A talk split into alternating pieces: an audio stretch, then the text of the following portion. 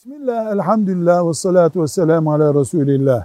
Kardeşimiz bir hadis dersi dinlerken hadis dersinde şöhret elbisesi giyilmez diye bir ifade kullanılmış. Bunu anlayamamış.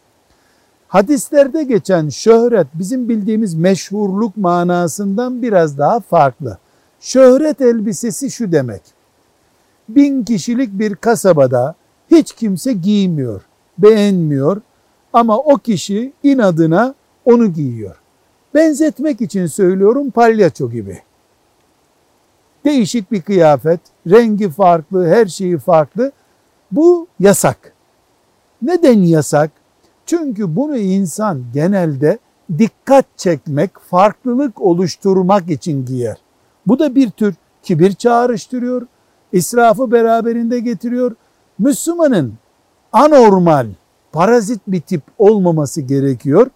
Kılık kıyafetine varıncaya kadar Müslüman insanlar arasında özellikle dikkat çeken görüntülerden uzak durması gerekiyor. Şöhret elbisesi bu demektir. Velhamdülillahi Rabbil Alemin.